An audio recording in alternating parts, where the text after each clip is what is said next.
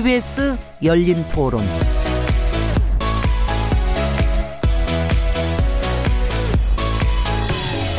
안녕하세요. 묻는다, 듣는다, 통한다. KBS 열린 토론 진행자 시민 김진혜입니다.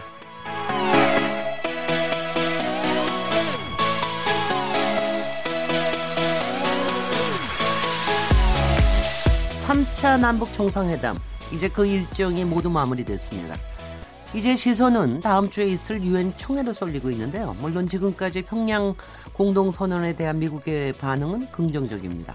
트럼프 대통령은 엄청난 진전을 이뤘다 고 평가했고 폼페이오 국무장관은 북미 협상을 재개하겠다고 밝혔습니다. 대북 압박을 강조하던 미국의 태도에 급격한 변화가 있는 만큼 북미 정상 간 대화로 이어질 수 있을 것인지 지켜봐야 할 대목인데요. KBS 열린 토론에서는 3일간 남북 정상회담 관련 특집 기획 방송을 진행하고 있고요. 오늘은 마지막 시간입니다. 3차 남북 정상회담 후 앞으로 가야 할 길이라는 주제로 토론해 보겠습니다. 9월 21일 KBS 열린 토론 지금 시작합니다.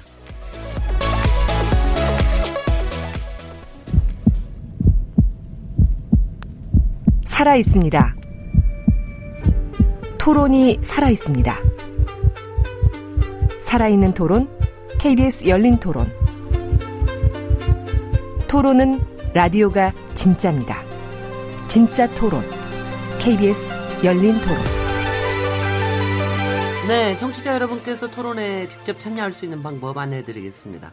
평양에서 진행된 3차 남북 정상회담 어떻게 지켜보셨나요? 가장 인상 깊었던 장면과 아쉬웠던 부분들 보내주셔도 좋고요. 앞으로 다음 주 뉴욕에서 열릴 한미 정상회담이 잘 진행될 거라고 보시는지 여러분의 의견 문자로 보내주세요. 샤프 9730번으로 참여하실 수 있고요. 단문은 50원, 장문은 100원의 정보 이용료가 붙습니다. KBS 모바일 콩 그리고 트위터 계정 KBS 오픈을 통해서도 무료로 참여하실 수 있습니다. KBS 열린 토론은 매일 0시 5분에 재방송됩니다. 그리고 또 팟캐스트로도 들으실 수 있습니다. 청취자 여러분의 날카로운 시선과 의견 기다립니다. 자, 그럼 오늘 3차 남북 정상회담 이후 앞으로 가야 할 길이라는 주제로 함께 토론하실 네 분 패널 소개해 드리겠습니다. 김동엽 경남대 극동문제연구소 교수님 나오셔, 나와주셨습니다. 예, 안녕하십니까? 네, 안녕하세요. 네, 김열수 한국군사문제연구원 안보실장님 모셨습니다. 네, 안녕하세요. 남성욱 고려대 통일외교학부 교수님 어제도 이어서 오늘도 또 나와주셨습니다. 안녕하세요. 양무진 북한대학원대 교수님 자리하셨습니다. 반갑습니다. 제가 이 프로그램을 맡은 지가 지금 넉 달이 되는데 제가 이 네 분을 이렇게 만난 걸 보니까 432일이더라고요, 오늘까지. 그래서, 야, 너무 자주 만난다. 근데 너무 자주 만나는 게 좋은 건지, 좋은 거겠죠? 어, 우리가 남북 관계 관점에서 보면은 네. 자주 만나고 대하고 접촉하는 것이 신뢰 사항 아니겠습니까? 이렇게 또 이어서 말씀을 하시네요. 어, 사실 어저께 저 문재인 대통령이 국민에 대한 보고에 하고 나서 어, 저, 뭐, 사실 세계 여러 나라에서 미국뿐 아니라 여러 가지 지금 뭐 코멘트를 내놓고 있습니다. 그리고 이제 그 이후에 상황도 굉장히 달라지는 것 같고요. 그래서 이 부분과 연결시켜서 이번 남북회담 정상에 대한 또 총평, 양무진 교수님의 우렁찬 소리로 시작하겠습니다. 어, 역사적 사건이다. 그렇게 평가하고 싶습니다. 어, 평양 순환공항에서 환영에서부터 백두산에서의 환송 또 그리고 15만 여 명이 모인 어, 평양 시민들에 대한 문재인 대통령의 연설 또 그리고 평양 공동선언 이 모든 것을 볼 때 어, 일종의 그 뭐랍니까? 어, 8천만 우리 한민족 인선상에서 전쟁이 없고 또 그리고 핵과 핵의 두려움이 없는 그런 평화 번영의 한반도 시대가 그렇게 멀지 않았다. 그런 생각이 듭니다. 네. 권상욱 교수님 어저께 마지막 말씀을 못 하셨으니까 그것까지 합해서 얘기해 주십시오. 근데 이제 추석 때 뭐 차례들 지내고 나서 가족들하고 얘기하고 나서 이제 보통 영화를 많이 보러 가죠. 네. 이렇게 긴 추석 연휴에. 이번 뭐 정상회담을 영화에 비유하면 상당히 볼거리가 많은 음. 영화였다. 네. 그래서 일단 무대가 이제 평양에서 백두산까지 다양하다 보니까 그림이 매우 빠른 속도로 어, 바뀌었고 또 5일 경기장에 15만 또 북한 주민들과의 또 대화 뭐 또 오늘 아침에는 전반적인 어제 보고의 결과에 따라서 또 영화가 뭐 굉장히 항상 또 재미만 있는 것도 아니고 긴장도 있어야 되는데 또 NLL을 둘러싼 논쟁까지 나옴으로써 이 영화는 뭐 이 관객들이 네.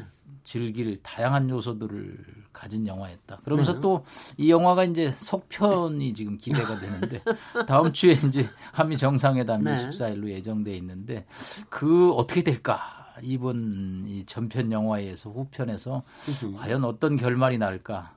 뭐 흥미진진한 또 기대가 되는 대목이기도 합니다. 네, 김동엽 교수님. 네.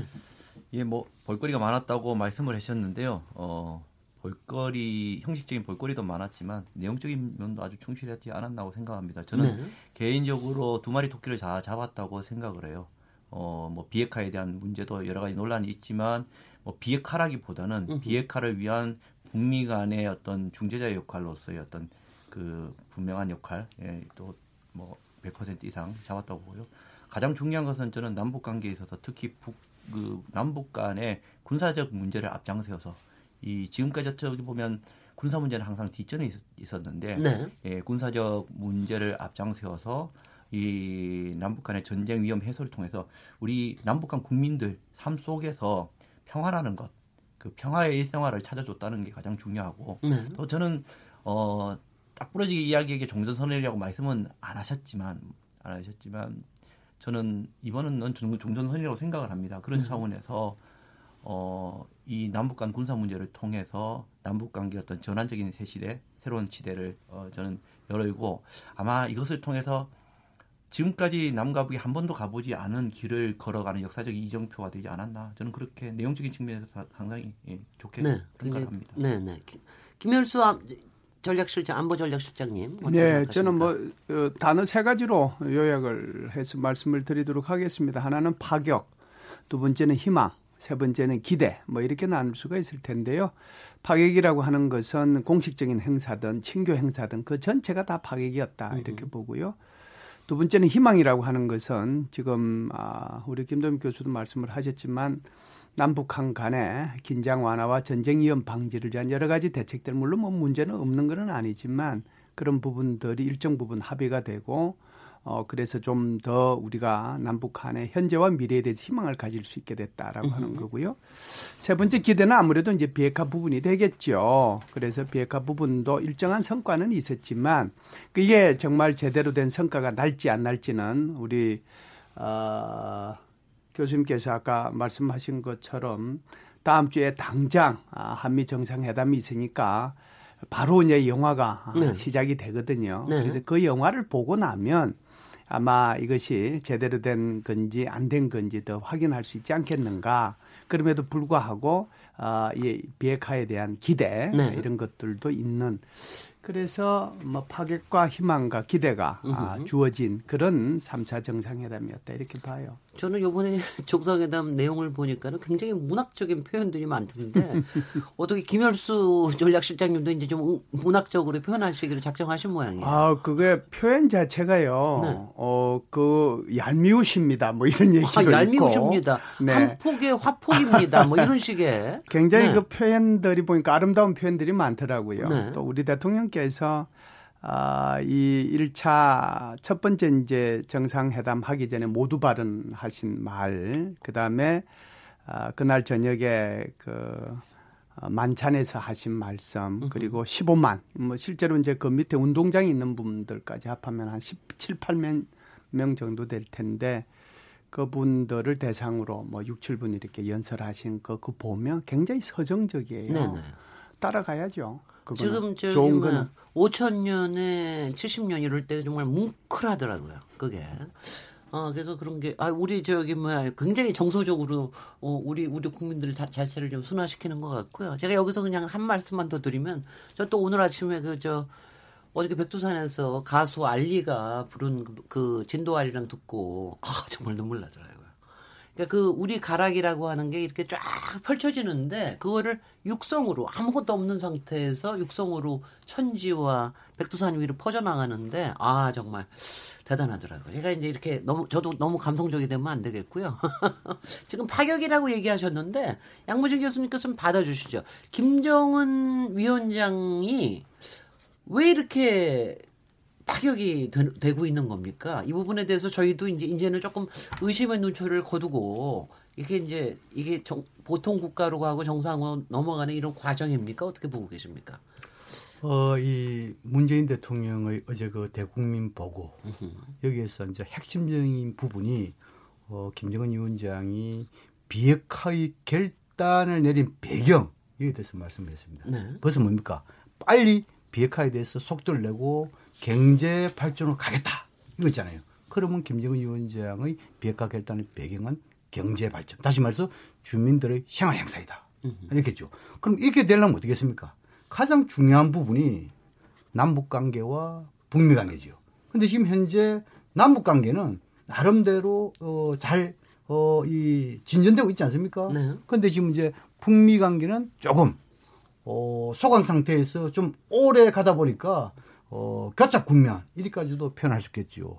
또 더 나아가서 김정은 위원장이 적어도 어, 비핵화 이후에 경제 발전 플러스 또한 국제 무대에서 나름대로 국제 사회의 지지와 협조 더 나아서 지원을 받으려면 지도자뿐만 아니고 북한 자체가 정상 국가 또 그리고 정상 국가의 지도사상 이렇게 하겠죠. 그런 부분에서 이번 어, 문재인 대통령과의 만남에서 가지고 방금 우리 김열수 교수님께서 말씀한 대로 파격, 아주 낮은 자세, 때로는 온화한 모습, 또 그리고 상대방을 편안하게 해주려는 그런 측면에서 나름대로 어, 정상국가의 정상인 지도자상 이것을 국제사회에 각인시키는데 큰 도움을 줬을 것이다. 이런 네. 생각이 듭니다.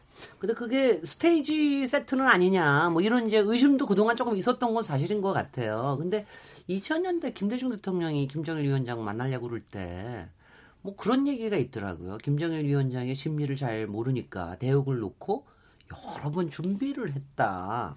근데 지금 요번에 만남을 보시니까 물론 지, 지번 지난번 두 번의 만남 이후라서 그런데 이 관계가 이제는 어떻게 지금 진행되고 있다고 보십니까? 사실 2000년 1차 김대중 음, 김정일 정상회담은 이제 처음 하다 보니까 네. 거의 뭐 초긴장 상태죠. 우리가 이런 얘기를 하면 상대방은 무슨 얘기를 하고 저분은 또 무슨 얘기를 하고 우리는 어떻게 얘기하는지 그런 것이 뭐 국정원에서 정보 보고서를 올렸지만 김대중 대통령 역시 이제 확신을 못 하기 때문에 항상 남북 회담에서는 이제 대역을 두고 어, 연습은 합니다. 네. 어, 우리가 이렇게 물어보면 상대방이 이렇게 대답했을 때 우리는 어떻게 반론할 것인지 이제 그렇게 많은 이제 긴장을 했죠. 왜냐하면 그 전에 한 번도 서로 만나본 적이 없으니까. 저 사람인가? 뭐 이런 식의. 뿔이 났나, 뭐 빨간 옷을 입었나, 네. 까만 옷을 네. 입었나. 네. 저도 뭐 2000년에 평양에 순환공항에 처음 내리니까 사회주의 체제를 온몸으로 결사옹이하자 그러는 빨간 글씨를 보니까 아. 갑자기 등골이 좀 선언하고 어 이게 평양인가 하는 음. 그러면서 순환공항을 따라서 가다 보니까 빨간 간판으로 논밭에 쌀은 공산주의자다. 그래서 지금 들으면 너무 웃깁니다. 그래서 그때는 공산주의를 해야 쌀 문제가 해결된다는 네. 것인지 아니면 쌀 문제 해결이 여전히 사회주의의 목적인지 하여튼 뭐 그 멀리 차창으로 바라보는데 의아스러운 눈빛이었는데 한 열 번 가다 보니까 아 저 사람들은 저렇게 또 활동을 하는구나 이제 네. 그런 익숙해지는데 시간이 필요하죠. 그런데 이제 문 대통령과 김정은 위원장은 벌써 뭐 이번 주 세 번째 만나니까 두 분 교수님께서 이제 파격이라는 단어를 썼지만 사실은 뭐 어, 전쟁 중에도 어, 상대방 counterpart를 만나면 뭐 의전에 최선을 다하죠. 네. 왜냐하면 그게 국제사회의 관례죠. 그거는 뭐 삼국지에서 적장을 만나도 다 그렇게 하는 거죠. 그러니까 뭐 정성을 다해서 또 상대방을 배려하고 모시는 거고 그게 또 우리 민족의 뭐 또 장점이기도 하고 네. 그래서 또 뭐 그게 또 평양에 가서 회담했을 때 뭐 북한이 할 수 있는 최대한의 배려고 또 우리가 뭐 서울에 김정은 위원장이 내려오면 뭐 손님 접대 차원에서 최선을 다해서 하면 되는 거고 네. 다만 이제 이런 것이 생소하니까 뭐 스테이지 셋이냐 네. 아니면 뭐 일부러 좀 연출하는 거냐 뭐 그러는데 항상 외교라는 거는 자신들의 숨은 목적을 달성하기 위해서 최선을 다해서 상대방을 배려하죠. 뭐 네. 불편하게 할 이유는 없는 거죠. 으흠. 그래서 자신들이 관철하고는 의제에 대해서 협상이 원활하게 진행되면 그게 외교거든요. 그래서 네. 뭐 여러 가지 에, 파격이 있고 또 뭐 또 젊은 지도자니까 네. 과거에 뭐 아버지나 할아버지 지도자보다는 훨씬 더 좀 이렇게 음, 행동이 있고. 예, 네. 적극적이고 또 뭐 민첩하고 또뭐 네. 연세 드신 분 지도자를 또 상대방 지도자를 배려하는 뭐 그런 네. 것도 필요한 제가 거죠. 김동학 교수님께 한번 여쭤볼게요. 젊 저기 젊은 지도자라는 얘기를 하시니까 뭐 신뢰, 우정 이런 얘기 했지만 이번에 정말 정상 간의 만남은 분명하지만 사실 그 관계가 이게 짝꿍처럼 붙어 다니고 그럴 때 하여튼 묘한 분위기가 좀 느껴졌습니다. 뭐 긴장이 잘 안 느껴지고요. 그런 게 아무래도 젊은 지도자와 또 저 완숙된 지도자 이런 관계가 좀 있기 때문일까요? 어떨까요? 뭐 그런 모습을 보고 어, 뭐 이런 말을 적절할지 모르겠지만 bromance 네. 네. 예, bromance. 어, 뭐. bromance 얘기까지 나왔습니다. 드디어. 예, 예. 근데 네. 사실 그 이제 어 저는 이미 뭐 문재인 대통령과 김정은 위원장 사이는 신뢰와 뭐 인정의 관계를 넘어섰다고 봅니다. 이번에 네. 문재인 대통령 때 분명 이런 이야기를 했죠. 지금까지 있었던 비핵화라든가 북미 정상회담의 결과는 오로지 문재인 대통령이 예, 이, 만들어 준 거다라는 어떤 그런 어, 감사함을 분명히 표시했고 또 중재자 역할을 인정을 했고 그렇기 때문에 5주에 개전 들어갔 5주의 비핵화라는 것이 이제까지 한 번도 남북 정상회담에 비핵화가 의제화된 적이 없거든요. 네네. 그럼에도 불구하고 여기 넣었다는 것은 비핵화를 이제 남북이 가겠다는 저는 그런 의미로 확대 해석하고 싶지는 않습니다. 네.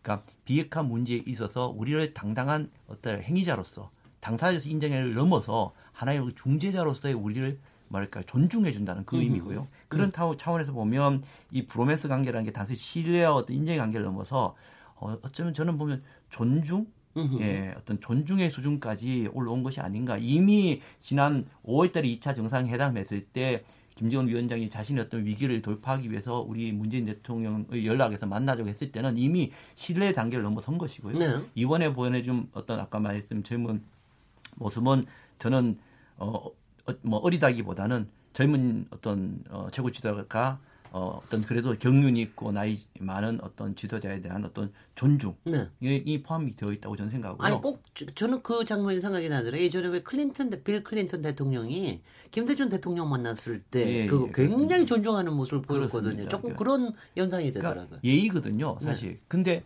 어, 아까 지금 저희가 지금 파격이라는 단어를 지금 많이 썼고, 이제 심지어 보통, 그 다음에 정상국가라던데요. 저는 사실 솔직히 북한에 대한 이번, 이번에 대한 어떤 행사나 이런 것을 보면, 지난 4.27도 마찬가지고, 김정은 위원장이 보여주는 모습이라든가 지금 나타나는 모습에 대해서 너무 우리가 파격이라는 단어들을 너무 남발하고 있는 게 아닌가라고 생각하고, 예. 근데 사실 그게 파격, 우리가 생각해 파격이 맞지만, 그 파격의 이유는 북한이 파격적인 행동을 한 것도 있겠지만 으흠. 우리가 그만큼 북한을 10년 동안 아니 그 이상 모르고 있었다는 그런 뜻도 예, 저는 그런 뜻도 된다고 봐요. 예, 그러니까 우리가 북한을 이해하지 못하고 사실 어떻게 보면 지난 1년 전 아니 몇 개월 전만 놓고 보더라도 여기 계신 우리 뭐 어, 전문가분들이나 어느 누구도 지금 올해 북한, 남북한 정상회담이 세 번 있을 것이다. 아니면 북미 정상회담이 있을 거라고 예측한 분도 아무 없을 겁니다. 저는 네네. 개인적으로 그렇게 생각합니다. 그것은 예측을 못했고 이게 파격이나 속도를 못 따라갔다는 것은 우리가 북한이 그렇게 했다는 측면보다는 우리가 북한을 이해를 못하고 이 판을 못 읽었다는 거죠. 네. 지금 파격이라는 단어나 보통이라는 단어 저는 저는 좀 우리가 자제해야 된다는 것은 알겠습니다. 그건 우리 스스로가 북한을 모르고 있다는 것을 이해, 이해를 한다는 측면에서 그 말은 좀 자제하는 게 좋지 않을까 알겠습니다. 그런데요. 그냥, 그냥 잠깐 그런데 그냥 넘어가면 되지. 네. 그게 아니 그런데 김열수 안보 전략 시장님. 근데 그 단어 하나 하나 가지고 네. 그렇게 설명을 그런데 해. 저는 저는 이제 좀 여쭤보고 싶은 게 사실은 외교라는 측면에서 보고 특히 이제 북핵 문제가 걸려져 있는 외교라는 측면에서 보면 어 트럼프 대통령도 협상가의 역할을 요구를 했고 그다음에 지금 보면은 분명히 김정은 위원장도 중재자로서의 역할을 기대하고 있는데 그거를 자처하고 나선다는 게 이게 보통 너무 위험 부담이 큰 이런 그거 아닙니까? 어, 그럼요. 네. 어, 폼페오 국무장관이 세 번째 북한을 방문한 것이 7월 6일, 7일이잖아요. 네. 다른 때는 이제 하루만 있다 왔는데 1박 2일로 해서 갔고 그것도 뭐 수행원들까지 포함해서 다섯 명이나 갔는데 성과는 하나도 없었잖아요. 네. 뭐 working group 만든다고 그러는데 working group도 못 만들었고 그리고 이제 뭐 떠나는 뒷꼭지를 향해 가지고 그냥 북한 외무성 담화문 통해 가지고 이게 뭐 날강도 같은 아이, 짓이라는 얘기는 그 하고 언어가 너무했어요 그때는.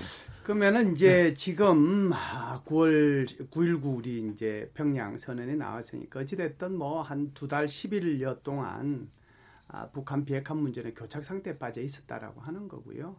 네 번째 방북 가려고 그랬는데 김영철 아, 부위원장의 편지가 말썽이 돼서 결국 못 간 거잖아요. 네. 그러면 이 사태에서 어떻게 이 문제를 진전시킬 건가 하는 게 문제가 되는 거잖아요. 네. 미국이 이제 안 가겠다고 했는데 손을 내밀기도 그렇고 북한은 뭐 편지 보냈는데 이게 뭐 좀 그거 가지고 뭐 그러느냐는 식으로 북한도 서로 손을 내밀기가 힘들고 그런데 여기에 이제 묘수가 등장한 거지요. 네. 삼 3차 남북 정상회담이라는 게 있으니까 결국은 이제 미국의 트럼프 대통령은 우리 대통령한테 칩 니고시에이트로서의 역할을 좀 해주십사라고 부탁을 할 수밖에 없는 거고 또 김정은 위원장으로 봐서도 지금 교착 상태에 있으니까 이것을 내 뜻을 좀 잘 트럼프 대통령한테 전달해 달라 네. 그 얘기를 하는 거니까 사실상 중재자와 촉진자로서의 역할은 제대로 잘했다라고 보고요. 네. 대통령께서 어제 이제 일문일답 하실 때도 그랬습니다. 트럼프 대통령이 내한테 부탁한 게 있어서 그것을 내가 김정은 위원장한테 잘 전달하려고 노력을 했고 또 김정은 위원장이 나한테 부탁한 게 있다. 음흠. 이것을 뭐 공개할 수는 없지만 이 부분을 잘 트럼프 대통령한테 전달해서 북미 정상회담이 되고 미국과 북한 사이 회담이 진행될 수 있도록 노력하겠다. 음흠. 이 말의 핵심이죠. 네. 그래서 그것이 중재자와 촉진자로서의 역할을 다 수행했는데 네. 질문하신 것처럼 어려운 그런 상황이었지만 네. 비교적 성공적으로 음흠. 역할을 수행하셨다 이렇게 볼 수 있죠. 네. 양무진 교수님. 네. 왜 이렇게 교수 조용하세요? 갑자기 손도 안 드시고. 아니 그 이 제가 그 이 말꼬리를 찾고자 하는 것이 아니고 네. 어 우리 이제 김동영 교수님이 잘 지적을 했는데 네. 파격 우리 김일수 교수님하고 저하고는 그 파격에 대한 용어가 있어 가지고 있는 현상을 그대로 보자. 그래서 아주 순수한 의미에서 파괴라는 이야기를 했습니다. 네. 이제 김동 교수님 또 그래도 이 나름대로 전략 전술을 많이 공부했기 때문에 좀 전략적 관점에서 파격이라는 용어를 좀 써서는 안 되겠다 뭐 이렇게 말씀을 갖고 그다음 우리 이제 남성 교수님께서 전쟁의 와중에도 이 어전 상당히 신경 쓴다 이러는데 저는 그 이야기는 좀 처음 들어봐요. 전쟁 와중에 대화하고 대화의 상대에 대해서 상당히 경호 이런 것은 좀 관심 많이 가지는 것 같는데 전쟁의 와중에 있어가지고 어전에 상당히 신경 쓴다. 어, 저는 그건 처음 어떻든 간에 이번에는 뭐냐면은 이런 그 이 남북 정상 간의 이런 파격적인 이런 어전 이것은 뭡니까? 신뢰가 없으면은 그렇게 나오기 상당히 어려운 부분이 아니겠느냐.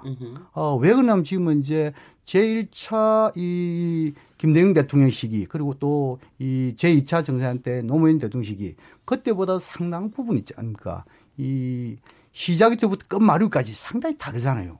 하나만 내가 그 이 파격적인 것을 말씀드리자면은 15만 명의 이 비록 15만 명이지만 이 뭡니까? 김정은 위원장이 과거 같으면 이것을 갖다가 허락을 해 줬겠습니까? 또 거기에 뭐냐 하면은 조선반도 한반도 핵무기 핵 없는 한반도를 만들겠다. 우리 대통령과 김정은 위원장이 동시에 평양심을 이야기했단 말입니다. 이것만큼 확고한 의지를 가진 것은 없다. 음흠. 그래서 이것을 우리가 뭐냐면 소홀히 해서는 안 되는 것이죠. 더 나아가서 지금 이제 촉진자, 중재자도 음흠. 신뢰가 없으면 촉진자, 중재 할 수 있습니까? 지금은 이제 북미 간에 네. 대화의 털이 없었어? 우리 보고 중재자 해- 해달라는 겁니까? 네. 아니잖아요. 네. 지금까지 북미 간에도 물밑으로 다 대화하는데. 한 발짝도 못 나가는 것이죠. 네. 왜못 나가느냐? 서로가 자존심과 체면 때문에 그런 거예요. 음.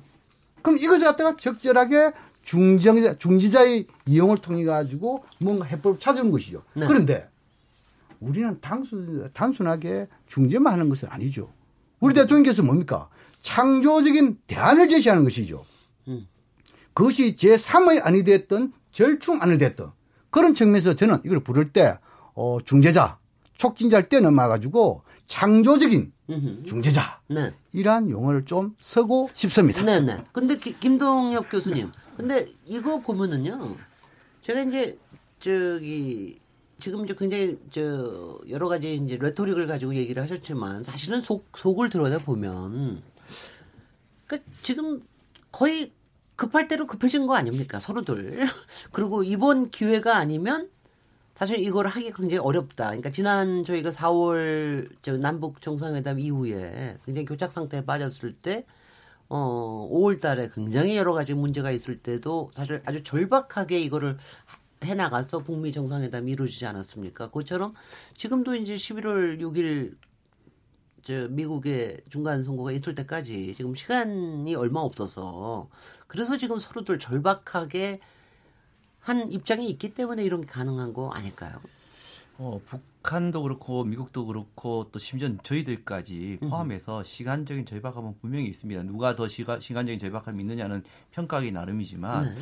그러나 이제 트럼프 대통령이 11월에 중간 선거 때문에 지금 이렇게 한다? 저는 어 미국의 뭐 선거제도 잘 모르지만 중간 선거가 어, 북미 관계와 비핵화로 선거 개혁가 뒤바뀌고 영향을 미칠 거라고 생각하지 않기 때문에 네. 그 프레임으로 어, 이 지금 그림을 보는 건 그렇게 적절치 않다고 봅니다. 단지 어, 지금 뭐 트럼프 입장에서 본다고 하면 별로 어, 해놓은 거 없고 정치적인 어떤 위기들이 있기 때문에 그러한 정치적 위기를 어떤 극복하던 차원에서의 어떤 어, 북핵 문제, 비핵화 문제를 치고 나가는 분명히 있기 때문에 으흠. 시기적으로 뭐 11월 6일에 있는 어, 어, 중간 선거와 좀 연관시켜서 정치적인 어떤 어려움 이런 것을 돌파하려는 그런 의지는 있겠지만 이게 무슨 아주 11월 6일에 어떤 중간 선거에 급해서 뭔가를 추진한다는 그런 것도 그렇고요. 또 우리가 북한도 마찬가지입니다. 지금 앞서 말씀드렸듯이 상당히 뭐랄까요. 그러면 어, 경제 문제에 급한 다급함 뭐 이런 것 때문에 비핵화 이런 것 이런 것 때문에 이제 어, 더 이상 북한도 물러설 데가 없고 뭐 이런 거로 북한을 보는데 그건 또 너무 북한을 쉽게 보는 것 같습니다. 지난 수십 년 동안 북한이 버텨온 것이 뭐 단순히 제재 문제나 어 지금 군사적인 압박 이런 것 때문에 뭐 지금 백기를 들고 지금 투항한 사실 사건이 아니거든요. 네. 지금요. 아니고 나름대로 어떤 자발적 물론 논리를 그렇게 만든 거지만 논리를 자기가 자발적으로 핵을 내려놓고 인민들이 경제 생활을 하기 위해서 그 노드뱀에 맞춰서 명분과 당위선을 만들고 있거든요. 네. 근데 일반적으로 우리가 프레임을 미국이 요구하는 뭐 종전 선언을 해주기 위해서는 선언 무슨 신고를 해야 된다. 이런 사실들 보면 아까 김혜수 교수님이 이 이야기하신 거와 조금 다를 수가 있는데요. 어, 사실 제가 알기로는 종전 선언은 어, 6월 12일 날 싱가포르에서 조건이 없이 해주기로 한 것이 사실이에요, 사실은요. 그 프레임으로 갔었던 것이고요. 그러나 돌아가서 자신이 그 말을 뒤집은 거예요. 뒤집어서 어 다시 폼, 어 폼피어가 3차 방북을 했을 때 당연히 자기는 6월 12일 날 뭐를 해주고 유해를 해주겠다고 하고 구두적으로 지, 지나가지 하진 않았지만 거기에 분명히 일조의 남북 관계, 아, 북미 관계 개선과 그다음에 이주의 평화 체제가 있고 그거의 선행 조치로 종전 선언을 할 수밖에 없는 구조였는데 그 그걸 선물을 들고 오지 않고 빈손으로 가서 내놓으러 가니까 뭐 도둑이라는 소리 이런 한 거예요 사실요. 그것이 뭐 제가 북한 편을 드는 게 아니라 그런 팩트 속에서 지금 사실 보면 종전선언이라는 종전선언이라는 것은 신고라는 아니면 뭐 의미 있는 비핵화 행동을 해야 된다는 허들을 미국이 없는 허들을 지금 만들어 버린 거예요. 사실은 이 네. 허들을 어떻게 우리가 중재를 하냐가 핵심이지 지금 사실 이 허들은 미국의 트럼프와 김정은이 갈등과 이해 차이가 있어서 만든 게 아니에요. 이 두 사람은 내가 뭘 줘야 되고 뭘 줘야 되는지 알고 있는데 주지 못하는 상황이죠 서로. 네. 그 상황에서 적대적 반 트럼프 진영이 이쪽에서 만든 허들을, 허들을 네. 어떻게 넘느냐 이 문제 속에서 우리가 중재를 하고 그 중재에서 허들을 낮추는 것이 바로 이번에 네. 어, 우리 대통령이 충실히 해놓으신 중재자 역할이다. 네. 이렇게 이 그림을 보고 이 문제를 풀어나가지 않으면 지난 5월달에도 그랬죠. 예, 사실 네, 그거거든요. 네. 이것을 마치 미국과 북한이 상당히 뭐가 있고 미국의 미국이 만들어 놓은 이 프레임을 우리 언론이 가지고 와서 마치 뭔가 북한이 행동을 하지 않으면 종전선이 없다는 이런 것을 우리가 확대 재생산하면 중재 역할을 못 한다고 봅니다. 아, 오늘 김동희 교수 예. 오늘 처음 처음 뵙는데요. 예. 순수해서 굉장히 좋은 것 같아요. 네, 받아주십시오. 네네. 우리 양무진 교수님 또 말씀이 계셨으니까 네네. 반론을 조금 아까 전쟁 중에도 의전이 있다는 거 처음 들어본다 고 그러는데 제가 오늘 하루 저녁 내내 케이스 스터디를 얘기하라면 얘기하겠는데 두 가지만 간단하게 말씀을 드리면 51년에 145 태이후에 한국 전쟁이 이제 휴전 상태로 한 2년 할 때뭐 지금의 비무장지대에서 고지를 뺏고 빼놓는 수많은 전투가 이루어졌습니다. 그때 이제 양측에서 휴전 협상의 당사자들이 판문점에 모였을 때는 네. 서로 의전을 최대한 했습니다. 네. 1차 대전, 2차 대전 뭐 중동 전쟁 중에도 서로 협상을 하고 만날 때는 서로 격을 다 맞추고 의전을 합니다. 네. 군대 의전이 외교 의전 못지 않습니다. 그렇기 때문에 에, 전쟁 중이라고 그래서 의전을 안 하면 그건 협상이 이루어질 수가 네, 없죠. 저도 그 네. 이거는 남성 교수 말 맞는 네. 것 같은데. 맞추는 의전하고 음. 음. 지금 이제 예를 들어 평양 시민을 이야기한다든지 음. 이런 것이 다른 부분이죠. 그거는 뭐 우리 양 교수님이 다른 부분 다른 쪽으로 이해를 하시는데 아, 제가 말하는 건 의전입니다. 의전. 네네. 예. 제가 저희 영화 남한산성에서도 봤는데 그때도 좋아 보이더라고요. 그 의전 서로 갖추죠. 의전 서로 갖추는 게 오히려 네. 그래서 뭐 이기기 위해서 서로 네. 어, 장 교수님이 생각하는 의전하고 제가 생각하는 의전이 조금 다른지는 모르지만 하여튼 예, 그거는 뭐 국제 정치에서 아, 네. 있는 일이고요. 글쎄 뭐 북미 간에 서로 협상을 해야 될 때가 됐으니까 협상을 하겠죠. 그것이 뭐 국내 정치가 됐든 국제 정치가 됐든 또 핵무기의 위협이 증가됐든 또 뭐 정말로 핵무기를 없애야 되든 간에 그래서 뭐 대통령 또 한국의 뭐 입장 또 적극적인 중재 노력을 폄하하는 게 아니라 결국은 뭐 양측이 협상을 잘해서 문제를 풀면 그게 한국도 도움이 네. 되고 한반도에 평화 안정을 가져오는 거죠. 음. 그래서 이게 뭐 미국의 입장을 우리가 두둔하고 북한의 입장을 뭐 두둔하고 그게 중요한 게 아니고 진짜 한반도의 진정한 비핵화를 어떻게 하면 할 수 있는지에서 지혜를 모아야 되는 예, 그런 관점이 저는 중요하다고 생각합니다. 네. 뭐 분명 그 과정에서는 자체 김정은 위원장 입장에서는 또 인민들을 통치하는 데 있어서 어, 경제 발전을 해야 되는 필요성도 있고 트럼프는 또 역시 국내 정치하고 무관할 수가 없죠. 뭐 어, 상관관계가 모든 국제 정치는 국내 정치하고 상관관계 속에서 움직일 수밖에 없습니다. 네. 아베 총리 행태를 보면 지지율이 떨어지면 다시 국제 정치를 또 움직여서 3년임에 성공하고 그러거든요. 네. 그래서 이제 저희가 논의의 포커스를 조금 더 어떻게 하면 다음 주로 예정된 한미 정상회담과 또 유엔 총회 등에서 이 문제가 해피엔딩으로 끝나야 된다. 그렇지 않으면 아무리 에, 국내 정치하고 무관하게 진행된다고 하더라도 11월 7일 날 선거 결과에 따라서 트럼프라는 사람은 정말 통념적이지 않은 지도자이기 때문에 변심이 가능한 사람이라 11월 이후에 또 갑자기 북핵 문제 나 모르겠다라고 갑자기 손 들고 다른 데로 갈 수 있는 사람이기 때문에 이걸 잘 관리해서 하여튼 성공적인 결말을 내는데 초점을 맞춰야 될 것 같습니다. 네, 김현수. 네, 네 뭐 네. 저도 이제 어차피 말 나온 김에 한마디는 일단 하고 또 물어보고 어, 그리고 다음 단계로 진행했으면 좋겠습니다. 뭐 파격은 파격인데 그거 가지고 너무 지금 시간을 많이 써 시간을 너무 많이 쓰는 것 같아요. 그뭐 네. 전쟁 때도 의전이 있었다 없었다 파격과 아니 의전 이제 그만하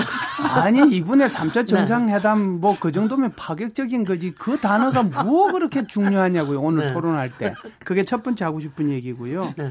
두 번째 저는 종전 선언에 대해서 전혀 뭐 얘기를 제 스스로 안 했는데 우리 네. 김동육 교수가 저보고 뭐 김열수 교수께서 종전선언 그는 뭐 이렇게 얘기를 해서 이게 갑자기 왜 내 안 한 말을 지금 하고 있는가 그 얘기를 하나 하고 그리고 지금 이제 그보다 더 중요한 내용은 아니 싱가포르에서 미국이 공 종전 선언 해주기로 했다라고 아주 단정적으로 말씀하시는데 그 근거가 어디 있는지 왜 그러냐면 이건 오늘 어, 토의할 때 굉장히 중요한 내용이에요. 이게 사실이냐 아니냐 하는 거예요.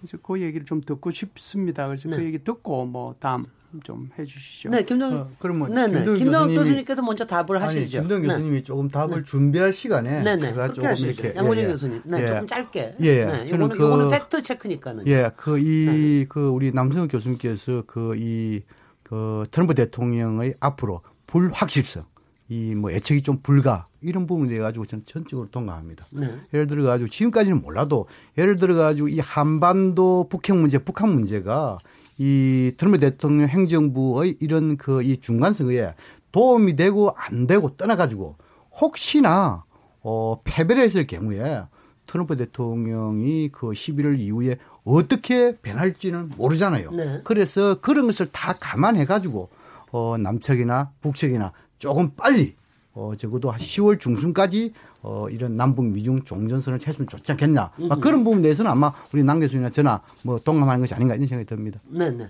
네. 그 사이에 뭐, 김동엽 교수님. 예, 뭐 네. 팩트 체크라고 말씀하셨는데요. 제가 네. 뭐 그거를 어디서 들었다라고 뭐 여기서 공식적으로 말씀드리긴 좀 어렵고요. 네. 네 저도 뭐 그 현장에 없었기 때문에. 네. 아니 그러니까 네. 종전 선언이란 말이 선언문에 같이 들어가 있지는 않았죠. 아 그렇습니다. 네, 네. 예. 그 내가 지금 선언문 갖고 있어요. 아니, 네, 거기는 안 제가 말은 제가 분명히 선언문에는 없다고 말씀을 드렸어요. 없었습니다. 선언문에는 저도 기억합니다. 그거는. 제가 아까 말씀드렸을 때 선언문에는 없지만이라고 분명히 전제를 달고 이야기를 드렸어요. 네. 그리고 아까 말씀하신 종전선언 말씀을 안 하셨다는데 그냥 스쳐 지나가시면서 한마디를 하셨거든요. 근데 근데 트럼프 대통령이 예. 지나가는 식으로 아주 이거 그러니까 해야 되지 않냐 그거는, 이런 그러니까 얘기 했습니다. 그런 분명히 네. 그거에 대해서는 거의 뭐 거기에 참고했던 사람들의 그 직간접적인 증언들에 통해서 거의 보편화되어 있는 이야기입니다. 뭐 한 번도 안 들어보셨는지 모르겠죠. 저도 뭐 여러 사람들한테 나름대로 그것을 체크했고 또 학자적 양심을 거이고 왜 지금 이 국면이 이렇게 돌아가느냐를 퍼즐을 맞춰봐야 될 거 아니겠습니까? 네네. 네. 단순히 북한하고 어... 미국하고 미국하고 무조건 미국 북한이 뭐를 안 해줬고 목리를 부리기 때문에 이 국면이 간다라고 지금 그렇게 이야기를 저는 하고 싶지는 않습니다. 그래서 이게 지금 왜 이렇게 됐느냐를 우리 정말 뭐랄까요 구체적으로 퍼즐을 맞춰봐야 되지 않습니까? 저도 그 퍼즐에 대해서 맞다 틀리다라고 뭐 단정할 수 없지만 그 퍼즐이 아니라고 또 말씀하실 수도 없지 음, 않습니까? 음, 제가 가문에서 그런지 모르겠는데, 네, 김열수 아, 네. 미국에서 공식적으로 정부의 입장에서 종전선언 해주겠다고 얘기한 적이 혹시 있나요? 없습니다. 네, 제가 물어보는 것은 네. 그거예요. 네. 네. 제가 아니 왜 그러냐면 이 부분은 굉장히 오늘 논의할 때도 굉장히 중요한 의미를 가지는데요. 대통령께서 이제 중재 역할을 하시면서 자, 미국에 그, 다시 그러면 전, 잠시만요.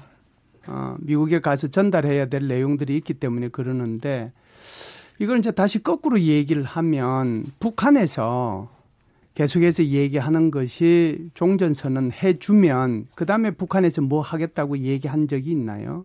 예를 들어서 미국에서 종전 선언 해 주면 우리는 핵 신고서 제출하고 검증받겠다라고 얘기한 적이 있나요? 공식적으로? 네. 제가 이제 이게 이 두 단어가 아무것도 아닌 것 같지만 공식적으로 서로 얘기를 안 했기 때문에 이것이 이제 이번에 아, 한미 정상회담에서도 굉장히 중요한 의제가 될 수가 있고 이것이 이제 두 번째 미북 정상회담으로 가느냐 못 가느냐의 분수령이 될 수도 있기 때문에 네. 그래서 제가 종전 선언에 대해서 다시 한번 물어본 거예요. 공식적으로 네. 미국의 책임 있는 정부 기관에서 얘기한 적이 있는지를 제가 다시 물어본 이유가 거기 있어요. 된다는 말은 공식적으로 계속 했죠.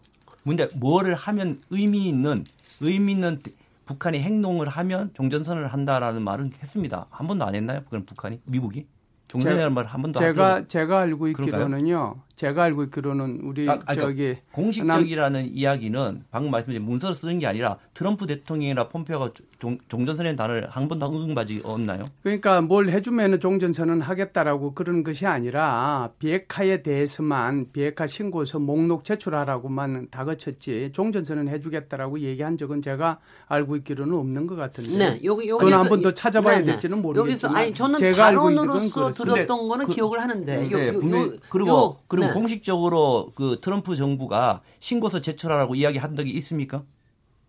방금 있다고 이야기했는데 아니, 있습니까? 신고와 그러니까 그러니까 어, 북한의 핵무기에 대해서 신고하고 검증하고 그 얘기는 뭐 수차례에 걸쳐서 제가 한글로 알고 아니, 그거는 있죠. 있었죠. CVID에 예. 대해서도 뭐 얘기를 했으니까 제가 두 분, 수차례에 제가 두 분께요. 조금 거죠. 이걸 전환하기 위해서 제가 얘기를 좀 드리면은요.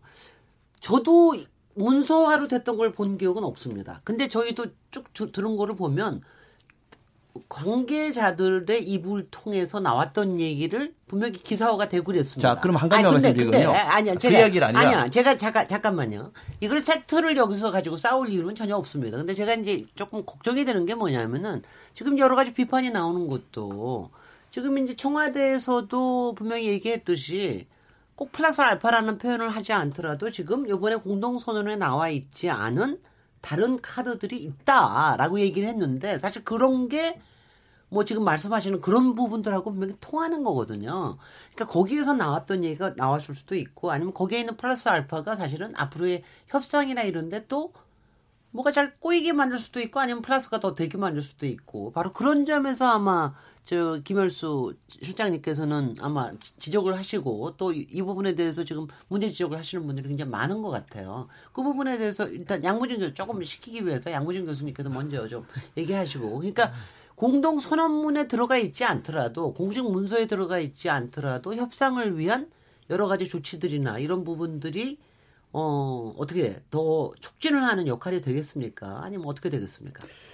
그렇죠. 이제 지금은 이제 이 어, 종전 선언과 어, 이 핵신고 여기에 대한 이 어, 북미 양측의 주장이 핵심이다. 네. 여기서는 다수의 전문가들이 대충 그렇게 알고는 있죠. 그런데 이제 우리 김동현 교수님처럼 그이 6월 12일 날 어, 트럼프 대통령이 종전선언을 해준다고 이렇게 갔는데 그때부터 어, 좀 일그러지기 시작했다. 음. 뭐 이런 부분에 대해서 앞으로 더 우리가 저 공부하는데 팩트를 찾아가지고 더 공부하도록 그렇게 하고 네. 어떻든가 지금은 이제 문재인 대통령이 이번에 그 이 평양 공동선언의 그 내용에 명시되지 않는 음흠. 이런 부분에 대해서 말이 있다. 나는 지금 봤을 때는 아마 종전선언 문제 또 그리고 지금 이제 어 핵심고 문제, 네. 사찰 검증 문제 이거를 핵심으로 한 어, 일종의 그 이 비핵화 평화 체제 그리고 관계 정상화의 단계적인 로드맵이 들어있지 않을까. 으흠. 이것이 안 들어가면은 어, 지금 북미 관계가 풀기가 상당히 어렵단 말입니다. 네네. 단순하게 무슨 종전선은 언제 하고 핵심구 언제 하고 이렇게 하면은 그거는 될지 몰라도 또 한 발짝 못 나간다는 것이죠. 네. 그래서 아마 문재인 대통령 이번에 좀 작심을 하고 철두에 준비를 해가지고 그래서 이번에 아마 그런 걸 가지고 한미 정상회담 할 때 어느 정도 어, 이 미국 트럼프 대통령이 수긍을 한다면은 어, 제2차 북미 정상회담이 상당히 빨라지지 않을까 네. 그런 생각이 듭니다. 네, 자 지금 이 부분에서요. 그러니까 분명히 어, 공동선언문에 담기지 않았지만 아마도 비핵화 부분에 대한 어, 로드맵이 아마 물 밑에 있을 것이다라고 하는 양무준 교수님의 추측을 가지고 요 논의는 일단 마무리하고 요걸 이어서 2부에서 하도록 하겠습니다. 잠깐 쉬고요. 다시 돌아오겠습니다. 지금 여러분께서는 KBS 열린 토론 시민 김진애와 함께하고 계십니다.